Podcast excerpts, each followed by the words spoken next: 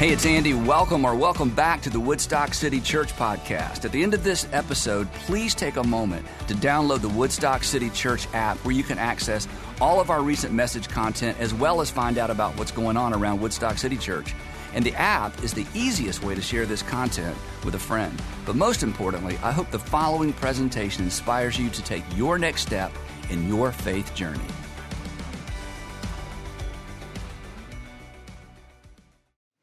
So, when our oldest son, who is now 30, um, was seven years old, this true story, because I'm in church, so I wouldn't make this up. Um, when he was seven years old, um, our standard babysitter, you know how you have like the go-to babysitter that, you know, she's there, you know, and it's usually a, a woman, you know, that's there all the time. This young lady was our standard go-to babysitter. And one afternoon, she ran over his arm with her Honda Accord in our driveway right over his arm. I know, that was the proper response. Earlier, when I shared that story, it was just like quiet. I'm like, the proper response is, is, yeah, anyway. So she ran over his arm in our driveway. So we're all running out there, you know. And the good, the, the silver lining is from that moment on, Andrew had the upper hand in the relationship. it's very difficult to say no to a child when you ran over his arm in his own driveway with your Honda Accord. You know, Andrew, it's time to come up, to go upstairs and get ready for bed. I don't think so. Remember when you ran over my arm with your Honda Accord? I'll take a root beer on crushed ice, please, you know. Now, Melissa, the babysitter, was horrified, as you can imagine. Um, but as it turns out, it was an accident. She, she, she didn't mean to run over his arm, she didn't, she didn't do it on purpose. So, when we found out, you know, we were home, you know, she was leaving actually because we just gotten home. She, she, was leaving, it was in daytime. When we, you know, found out that it was an accident that she didn't mean to, we didn't see any reason to take Andrew to the ER because, well, it was an accident. I mean, which meant he was fine, right? And I said, Andrew, stop crying. She didn't mean to do it. Stop crying. It was an accident. Besides, he had on Under Armour sweatshirt. I kept saying, You got on Under Armour sweatshirt. I mean, you're fine. And it was an accident. Actually, we did take Andrew to the ER, as you would imagine. Some of you are like, what? Yeah, we did take him to the ER because, and this is what we're going to talk about for the next few minutes, so buckle up, because there is no necessary correlation between intent and outcome. There is no, I almost put there's no correlation, but there will give you a little wiggle room. There's no necessary correlation between intent and outcome. So if you came for something deep today, that's it. Hey, we're in part three of a series. If you've not been tracking along with us, you're coming in on the end of the movie, but that's okay. If you've been tracking along with us, part three of our series entitled The Weight of Your Words. And if you've ever been crushed by someone's words, you understand what we're talking about because we have all been injured or crushed in some cases by the words of other people. Um, words carry weight. Words leave a mark. Words leave a mark for good. Words leave a mark potentially for bad. Um, words build or destroy. They discourage. They discourage. They inspire. Sometimes words wound. And our lives, mine included, we have all been shaped to some extent by the words spoken to us, the words spoken at us, the words spoken over us, and the words spoken about us, right? Our lives have been shaped by the words that people said about us. And the other thing that's interesting, we talked about this in the, in the first installment of this series. Our lives, in some cases, have been shaped by words we didn't hear, that we wanted to hear, that we needed to hear, but that we never heard. Phrases like this Mommy loves you. I'm so proud of you. Don't worry, son. I'll always have your back. And the, the tension in this whole series is this None of us doubt that our lives have been impacted by the words that people have spoken to us and over us and at us and about us. We, we, we, we get that. We know how other people's words have affected us. We, we, we recognize how people's words have affected us. Well, but the, in spite of that, we are often slow to take responsibility for our words and the weight of our words when it comes to how our words impact other people. And that should bother all of us. I mean, this isn't like a Christian thing or a religious thing. We should all, you know, take responsibility for the weight of our words and how our words impact other people. But if you're a Jesus follower and if you're a Christian, this isn't an add on. This isn't be a good citizen. This isn't a nice to have. This is baked into the equation. This is baked into what it means to be a follower of Jesus. That we are commanded because of the Jesus, you know, overarching command to love as God through Christ has loved us, you know, baked into or folded into that that command, we are responsible to be good stewards of how our words and the weight of our words land with other people. Because we're, we've been called to be others first people. We are one another people. We are others first people. And our words and our tone and our approach to our words and our tone should reflect that. So this isn't an add on. This is actually part of what it means to follow Jesus, as practical as this may sound. Now, one second, for those of you who are not Christians or you're not a Jesus follower, here's, here's what I would guess. My hunch is that you would be more curious, that you would be more curious about faith and about Christianity if the Christians around you, if the Christians around you had been more gracious with their words. You would be more curious and more open to Christianity if the Christians that you know had been more gracious about the words they used about the people you love and the people that are closest to you. So it could be that our words and the weight of our words, our insensitive words in our tone, may be one of the things that drove you away from your Heavenly Father and from your Savior. And I just want to say one more thing about that. Jesus actually reserved his harshest criticism for religious leaders who were not careful and good stewards of their words toward the people they were responsible for. And I hope perhaps that you would find it in your heart to look past some of us or maybe past some of the Christians that you've had contact with to our Savior who has called us to leverage our words in such a way that people walk away from every conversation because the Apostle Paul will, I'm going to read this to you at the very end. The Apostle Paul reminded us that every conversation is a construction zone. And we are either building or we are tearing down with our words, and we are responsible for how our words land, for the weight of our words and the lives of other people. So, in this series, what we've done is we're unpacking three dynamics that are at play in every single conversation you have, or I would say in most conversations that you have. And um, they're, they're at play whether you recognize it or not. And these three dynamics determine what people hear, regardless of what we say, and how our words land with them, regardless of our intent or regardless of what we mean. And the interesting thing is, and this is the dilemma, this is kind of the hypocrisy of this whole series, is we've all been on the receiving end of all three of these dynamics dynamics, positively and negatively, which means we should be so dialed into this that we should get these right every single time and still we don't. So, the first one we talked about in the first part of this series was this that words aren't equally weighted, that some words weigh more than others, and that negatives way, way outweigh the positives, and that the ratio of our words is important if we want people to hear what we're actually saying. Number two, the second part of the series, we talked about source determines weight. The source of a word determines the weight of a word. Who said it determines the impact of it.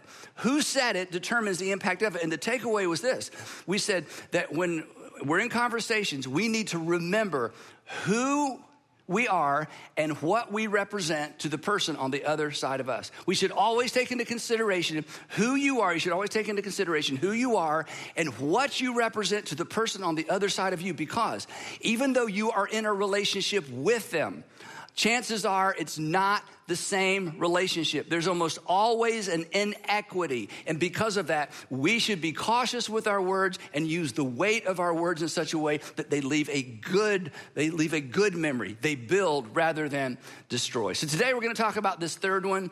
Um, it's a little bit more difficult and challenging to explain, so I'm going to try to give you some lots of illustrations and then one application at the very end. Number three is simply this: that intent is usually irrelevant. That intent, the intent of our words, oftentimes is usually irrelevant because, going back to the big idea I introduced a few minutes ago, there is no necessary correlation when it comes to a lot of things, but especially our words. There's no necessary correlation between what we intended and the outcome of what we said. Now, in the physical world, this is so obvious, we don't even need to talk about it. I mean, if you've ever accidentally broken a window, if you've ever accidentally broken your husband's favorite MLB bobblehead, um, if you ever were visiting at your mother-in-law's house and you broke one of her collector item plates, you you you get this, right? Um, they were all in every case. This is an accident. These were accidents, but the window still has to be replaced. The bobblehead still has to be glued back together, and the collector plate, where you have to go online and try to find that exact plate to match the other plates, and you know, it's it's just you know generally a an endeavor of futility, but still, it doesn't matter. The fact that it's broken, there's something you have to do. And here's the other thing when it comes to physical objects and items, this is so obvious. Again, it hardly needs to be stated. But when it comes to our words, it's easy to miss. An explanation or explaining does not equal repairing. Explaining doesn't equal repairing. We know this with physical objects. Explaining what happened and that it was an accident does not equate to repairing anything. In fact, in some cases, with our words, as we're gonna see, an explanation is actually irritating. When it comes to hurtful words, an explanation is oftentimes irritating. Not only does it not fix anything, it actually makes things worse. When we're on the receiving end, because this is the best way to understand all of this, when we're on the receiving end of hurtful words, accidental hurtful words, and the offender begins explaining what they really meant, it's irritating and it's irrelevant. Because in those moments, we don't need an explanation. In those moments when we've been hurt by someone's words, we don't need an explanation. We need to be glued back together. And an explanation doesn't glue us back together. And again, you know, just thinking of this when we're on the receiving end, when somebody hurts us with their words, I mean, we've all been there, and they they wonder why they're why we're still upset. I mean, they've just given us an explanation and we're still upset after their explanation. Nothing could be more in, insensitive than that, right? It's like the explaining doesn't do anything and they look at us like, what's wrong with you? But the crazy thing is, when I hurt someone with my words, or you hurt someone with your words, we forget all of that. And we retreat to the very thing we don't want the person who hurt us to retreat to. We immediately retreat to intent. I, I, whoa, whoa, whoa, I, didn't, I, didn't, I didn't mean it that way. I didn't mean it that way. That's not glue. Nobody's put back together with that, right? I, I did, that didn't come out right. Wait, wait, let me back up. Tell me you can't, no, you can't back up. That didn't come out right. I, I was just, I was trying to be funny. Why are you crying? I was trying, everybody's upset. Why? Uh, I was just trying to be funny. It wasn't my intent to hurt you. Now, this is so important. Do you know what that statement and the other three statements and statements like them, do you, do you know what these kinds of statements, and we've all said them, do you know uh, all those statements, do you know what those statements communicate? They, and you, didn't, you don't do it on purpose, none of us do. They actually communicate blame. We're blaming the person we hurt for taking what we said the way they took it. I'm blaming the person I hurt with my words for taking my words the way that they took them. If they had not taken my words the way they took them, their feelings wouldn't be hurt. They wouldn't be so upset. So actually, it's not even my fault. It's actually their fault. They were wrong to interpret my words the way they did. It's their fault they got their feelings hurt. They should be they should be more mature, they should be tougher, they should be more professional, they should be smarter. And again, in those moments when we begin ex- explaining our intent, our, our goal, our intent is not to blame. We're just explaining. But explaining sounds like blaming. Explaining feels like blaming. And you know that, and I know that because we've been on the receiving end of that. And they're talking, talking, talking, talking, talking, explain, explain, explain. And they think they're gluing us back together and they're just making it worse, right? Because when someone, or let's just say we, when we combine an explanation with our apology, not only do the, does the other person feel blame, they actually feel something else as well. Again, we've felt this. They also feel pressure, they feel an expectation. Since I've explained myself, I expect you to feel better now. And then when our apology and our explanation doesn't work like a magic wand, ah, you're back in Kansas now. And two, two, two. I mean, suddenly, I'm supposed to suddenly be transformed and transported back to some moment before where everything's fine when it doesn't work like a magic wand or a Jedi mind trick. And they're still angry and withdrawn and upset, and we've already apologized and given our explanation. Then, do you know what we do? We press harder. I said, I'm sorry. I said, I'm sorry. Implication, why aren't you fine now? I, I, expect you to be fine now that I've explained. Why aren't we fine now? Why aren't we, this is the implication, why aren't we back to where we were before I said what I said? Ultimately, this is your fault. I have done my part to get us back to where we were, and you're not back there yet. So, hey, I'll wait on you. I've done all I can do. We've been on the receiving end and we hate it, we dish it out, and we miss it. This is a big deal. And the reason they're not better is this again, bring this back into the physical world. This all makes perfect sense. For the same reason that my apology for closing your my car door on your fingers doesn't automatically transport you back to your pre-crushed fingers condition. Because, don't miss this, apologies apologies don't reverse and erase accidental injuries to the body. Apologies don't reverse and erase accidental injuries to the soul when words are the damaging tool, when words have been used to hurt. They, they don't reverse and erase accidental injuries to the heart, to the relationship, to the security of the relationship, or to the confidence the other person has in us. An apology combined with an explanation sounds like an excuse. It's, it sounds like another attempt to simply shift the blame. Now, this isn't always the case, but in some cases, word damage is way worse than physical damage. You see, if you if you slam my hand in your car door, I'm 99.5% sure that was an accident. I'm just gonna, I mean, I immediately assume you didn't mean to do that. But I'm not so convinced you didn't mean what you just said. In fact, I, I you, you, you meant something by that. And, and you may not have intended for those words to come out, but they came out.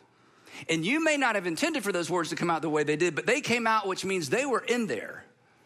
And why shouldn't I assume they're still in there?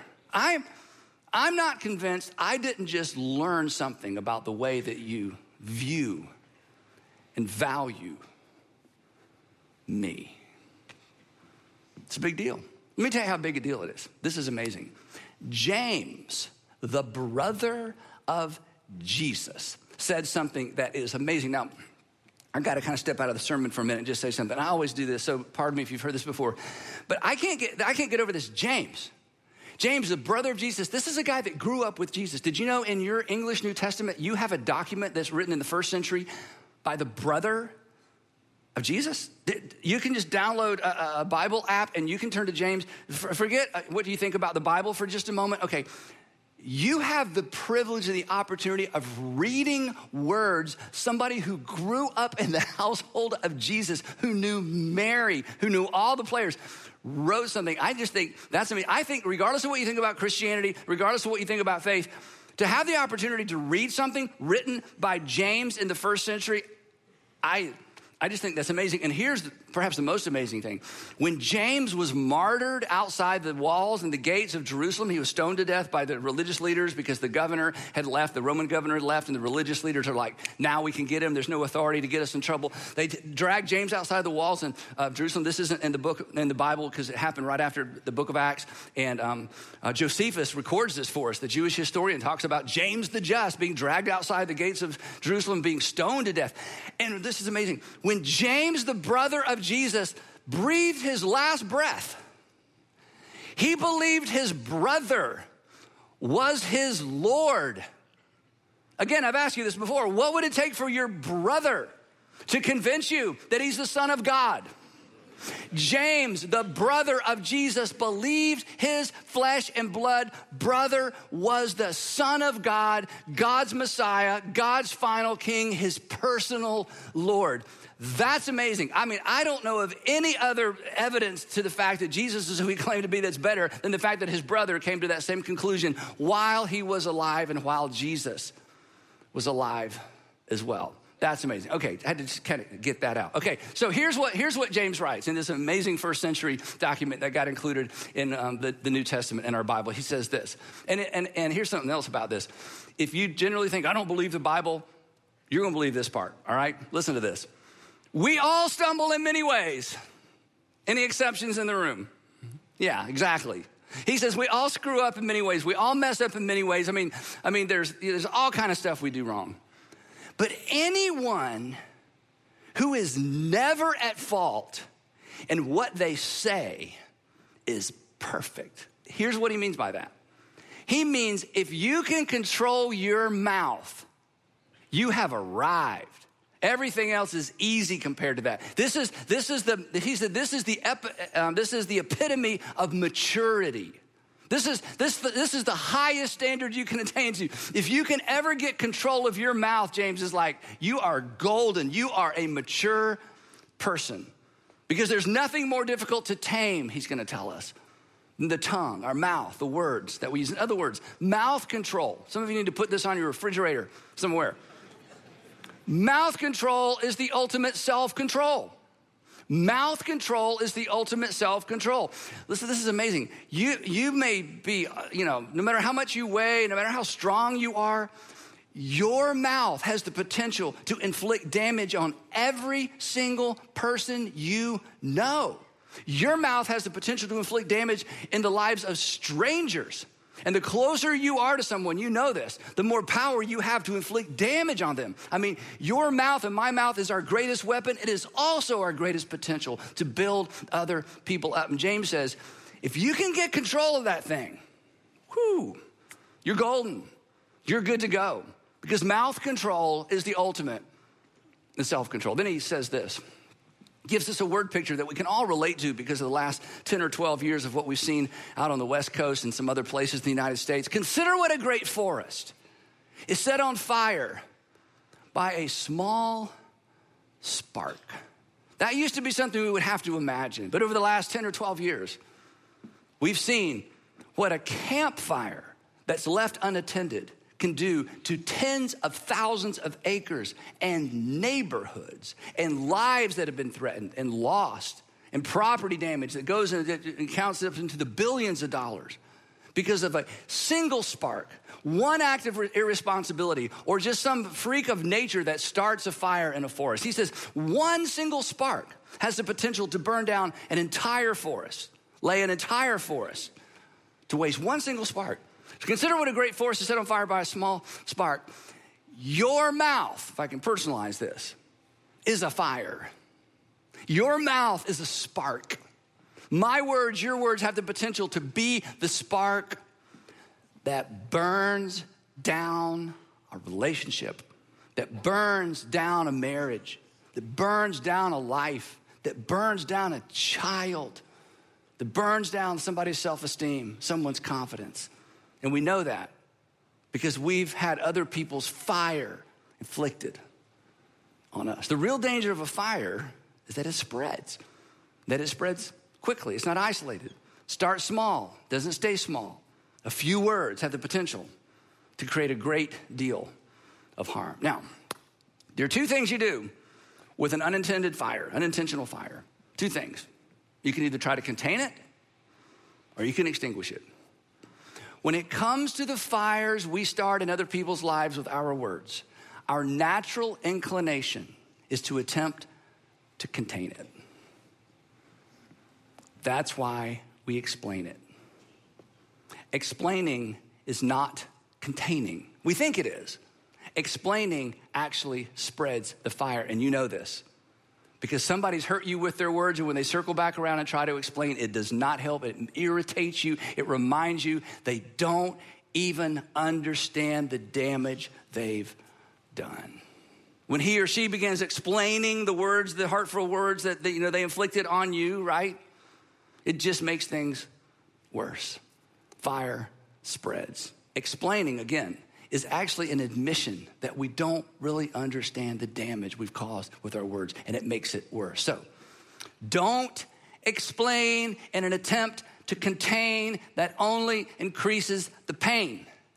Don't explain in an attempt to contain that only ramps up and increases the pain. That's just not the way forward.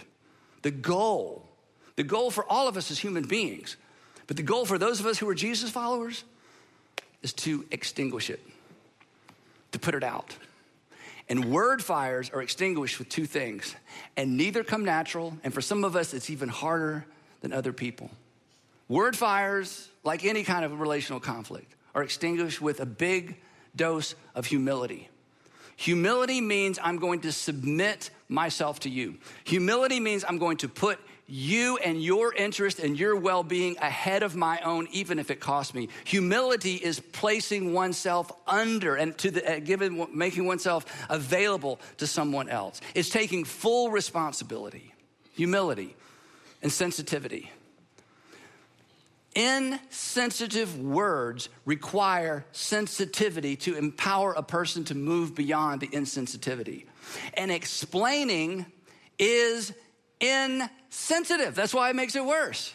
So we need humility and we need sensitivity. That's how you begin to extinguish the fire. An explanation, think about it this way an explanation elevates me, humility elevates the other person. An explanation elevates me. How does it elevate me? Because my explanation is I want to be understood. I don't want you to misjudge me. I want you to understand where I was coming from. I, I, I, I want you to know my real intent. It's uh, suddenly it's all about me. I've hurt you. I've taken something from you, and now I want you to understand me. When you think of it that way, it doesn't make any sense, but it's just where we go.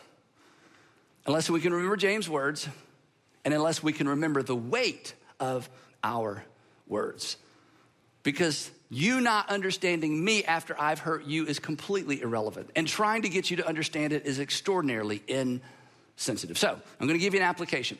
You don't need to write this down because you'll remember it. What does it look like and what does it sound like to extinguish a word fire? Here's the answer to that question. You ready? It sounds like this I'm so sorry. And then here's the most important part.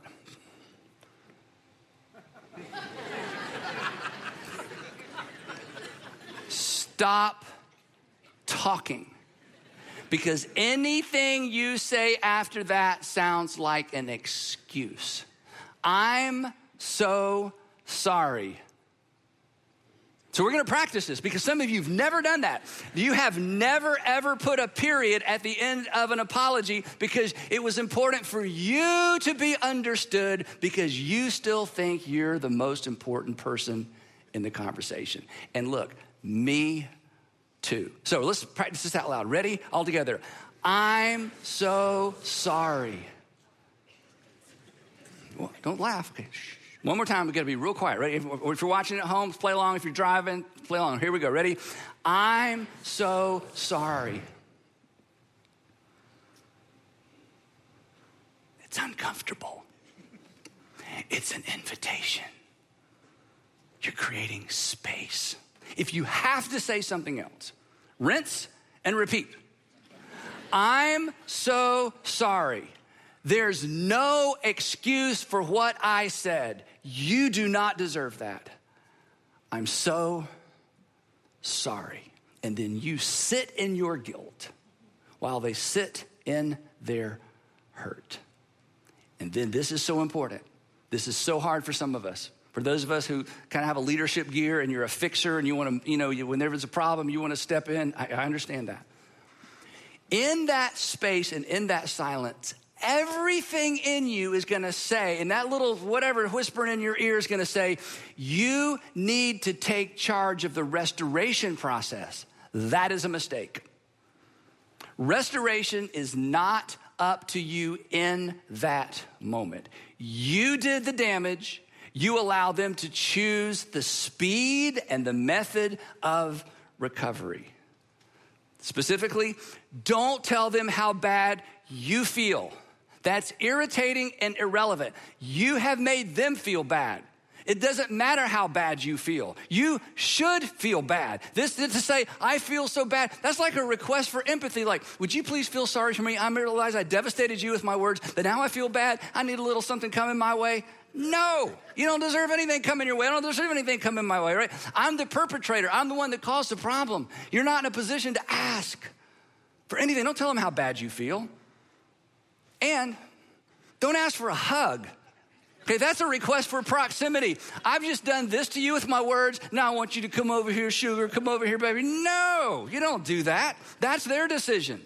And let me just say something for those of you with kids living in your home, this is important. There's a there's a continuum of how this applies with your kids. When they're little itty bitty, you apologize quick, you reconcile quick because you can't let much too much time go by. The older they get and the more mature they get, you need to begin creating space for them to determine when and how to move back in your direction. Don't use your authority as a parent to force proximity when your kids aren't ready. Remember, you're in a relationship. It's not the same relationship. And that's hard as a parent. But there's a time and a place. And, and you may disagree with this, what I'm about to say next, that's okay. Don't ask for forgiveness. Here's why forgiveness is a gift. You just took something from that person. You just took something from the lady at work. You just took something from the guy. You just took something from your neighbor with your words. You just took something from your spouse or your children or your brother or sister. You just took something from them. You owe them something. Don't ask for something. Don't ask for forgiveness. You're not in a position to ask for anything. That's a power play. I hurt you. Now I need you to do the right thing because we all know Jesus says forgive and God says forgives and you need to forgive. So come on, you, I'm asking you, would you please forgive me? No, no, no, no. You just let that sit. You say, Andy, that doesn't sound very Christian. It is Christian. Here's what Jesus said He said, even the Son of Man didn't come to be served, but to serve, to give my life a ransom for many. This is what it looks like to be others first when we've screwed up with our words. I'm going to elevate you. I'm going to give you space. I'm going to let you set the, set the pace for restoration. I'm not going to ask anything from you. I'm just going to submit myself to you. Now, you think, Andy, that's going too far? You just turn it around. Wouldn't it have been so much better if he or she had taken that approach when he or she hurt you? Instead of coming on strong, fix it, you know, I feel pressure. Why aren't we better? Why, why, why? And you're just like pushing, and they're trying to contain the fire and they're just blowing, you know, oxygen on the fire and just making it worse. And then they can't figure out why you're not okay. And then they walk away and you're like, wait a minute. He hurt me. Now he's mad at me because I didn't respond the way he or she thought I should. What's going on? We don't want to live that way. You don't want to conduct your relationships that way. And we can do better if we will just remember what we are and who, who, who we are and what we represent to the person on the other uh, side of us. And we can remember humility, sensitivity, humility, sensitivity, humility, sensitivity. You let them choose if and when they forgive. That's how you extinguish a word fire. It is not intuitive because we are innately selfish. And I want to be understood, and I want to be right and I want to come out looking okay. And our Heavenly Father says, But you're, you're following my Son, the perfect Son of God who laid down his life for you. So shut up and lay down your life for him and for her. Imagine this world if that's how people responded to one another. So, wrapping up, every time you speak, Every time we speak, our words betray intentions, right? Three dynamics are always at play. Words aren't equally weighted. Negatives weigh more than positives. You know that. Source determines weight. That means you got to think about who am I and what do I represent to the person on the other side of me. And intent is usually irrelevant. Don't defend yourself with intent. It just doesn't matter. These three things determine what people hear and what they feel, regardless of what we think we're saying. And when we get it wrong, and we're all gonna get it wrong. Don't try to contain it. Just decide I'm gonna humble myself, I'm gonna extinguish it. It's the quickest way back to relational wholeness, assuming they decide that they want you to reestablish that relationship. So here's the final question. I know this is one of those pesky preacher questions, but I gotta ask anyway. Is there anybody at home who has been crushed by your words recently? Is there anybody in the neighborhood, anybody at work, maybe a friend, maybe a friend of a friend? Maybe your kids had some friends over and you, you said that stupid dad thing or that stupid mom thing and they left and you're like, oh, is, is, is anybody been crushed by your words? Is there, an, is there a fire that you have attempted to contain by explain that you need to just step back and extinguish? The good news is this your, your mouth, that's so dangerous, is also a tool that can bring about good if you'll choose to use it that way. If you will bring a big dose of humility and sensitivity back into the relationship. And, and I know this is hard to hear when the person you need to apply it to is sitting next to you. I know it's hard to I know it's hard to hear this when the person you need to apply it to is somewhere close to you. That requires a double dose of humility. And I want to encourage you today to just go for it. As hard as it is for you, it will be extraordinarily healing for them. Even if, and guys, let me just say to the guys, I know what you're thinking. You're like, oh, but if I do it, she's gonna think I'm just doing it because you said to. Look up here. That's why it is a double dose of humility. You know what? You're right, honey. I'm doing this because Andy talked about it. And I'm doing it because it's what I need to do. We can do this. Go for it. And whereas that's good advice for everybody if you're a Jesus follower, this is what love sounds like. This is what love does. This is, in some way, what Jesus did for us and for the world. This is what loving one another sounds like. So, in the words of Paul, do not let any stinky word, do not let any unwholesome word come out of your mouth, but only words that are good for building others up according to their needs, not yours, that it may benefit everyone who hears. Your words carry weight. Steward them well. Heavenly Father, so much easier to stand up here and talk about than walk out those doors and do. So, wherever this lands with us, I pray we would have the courage to humble ourselves and just do it, not wait, not think about it, just humble ourselves.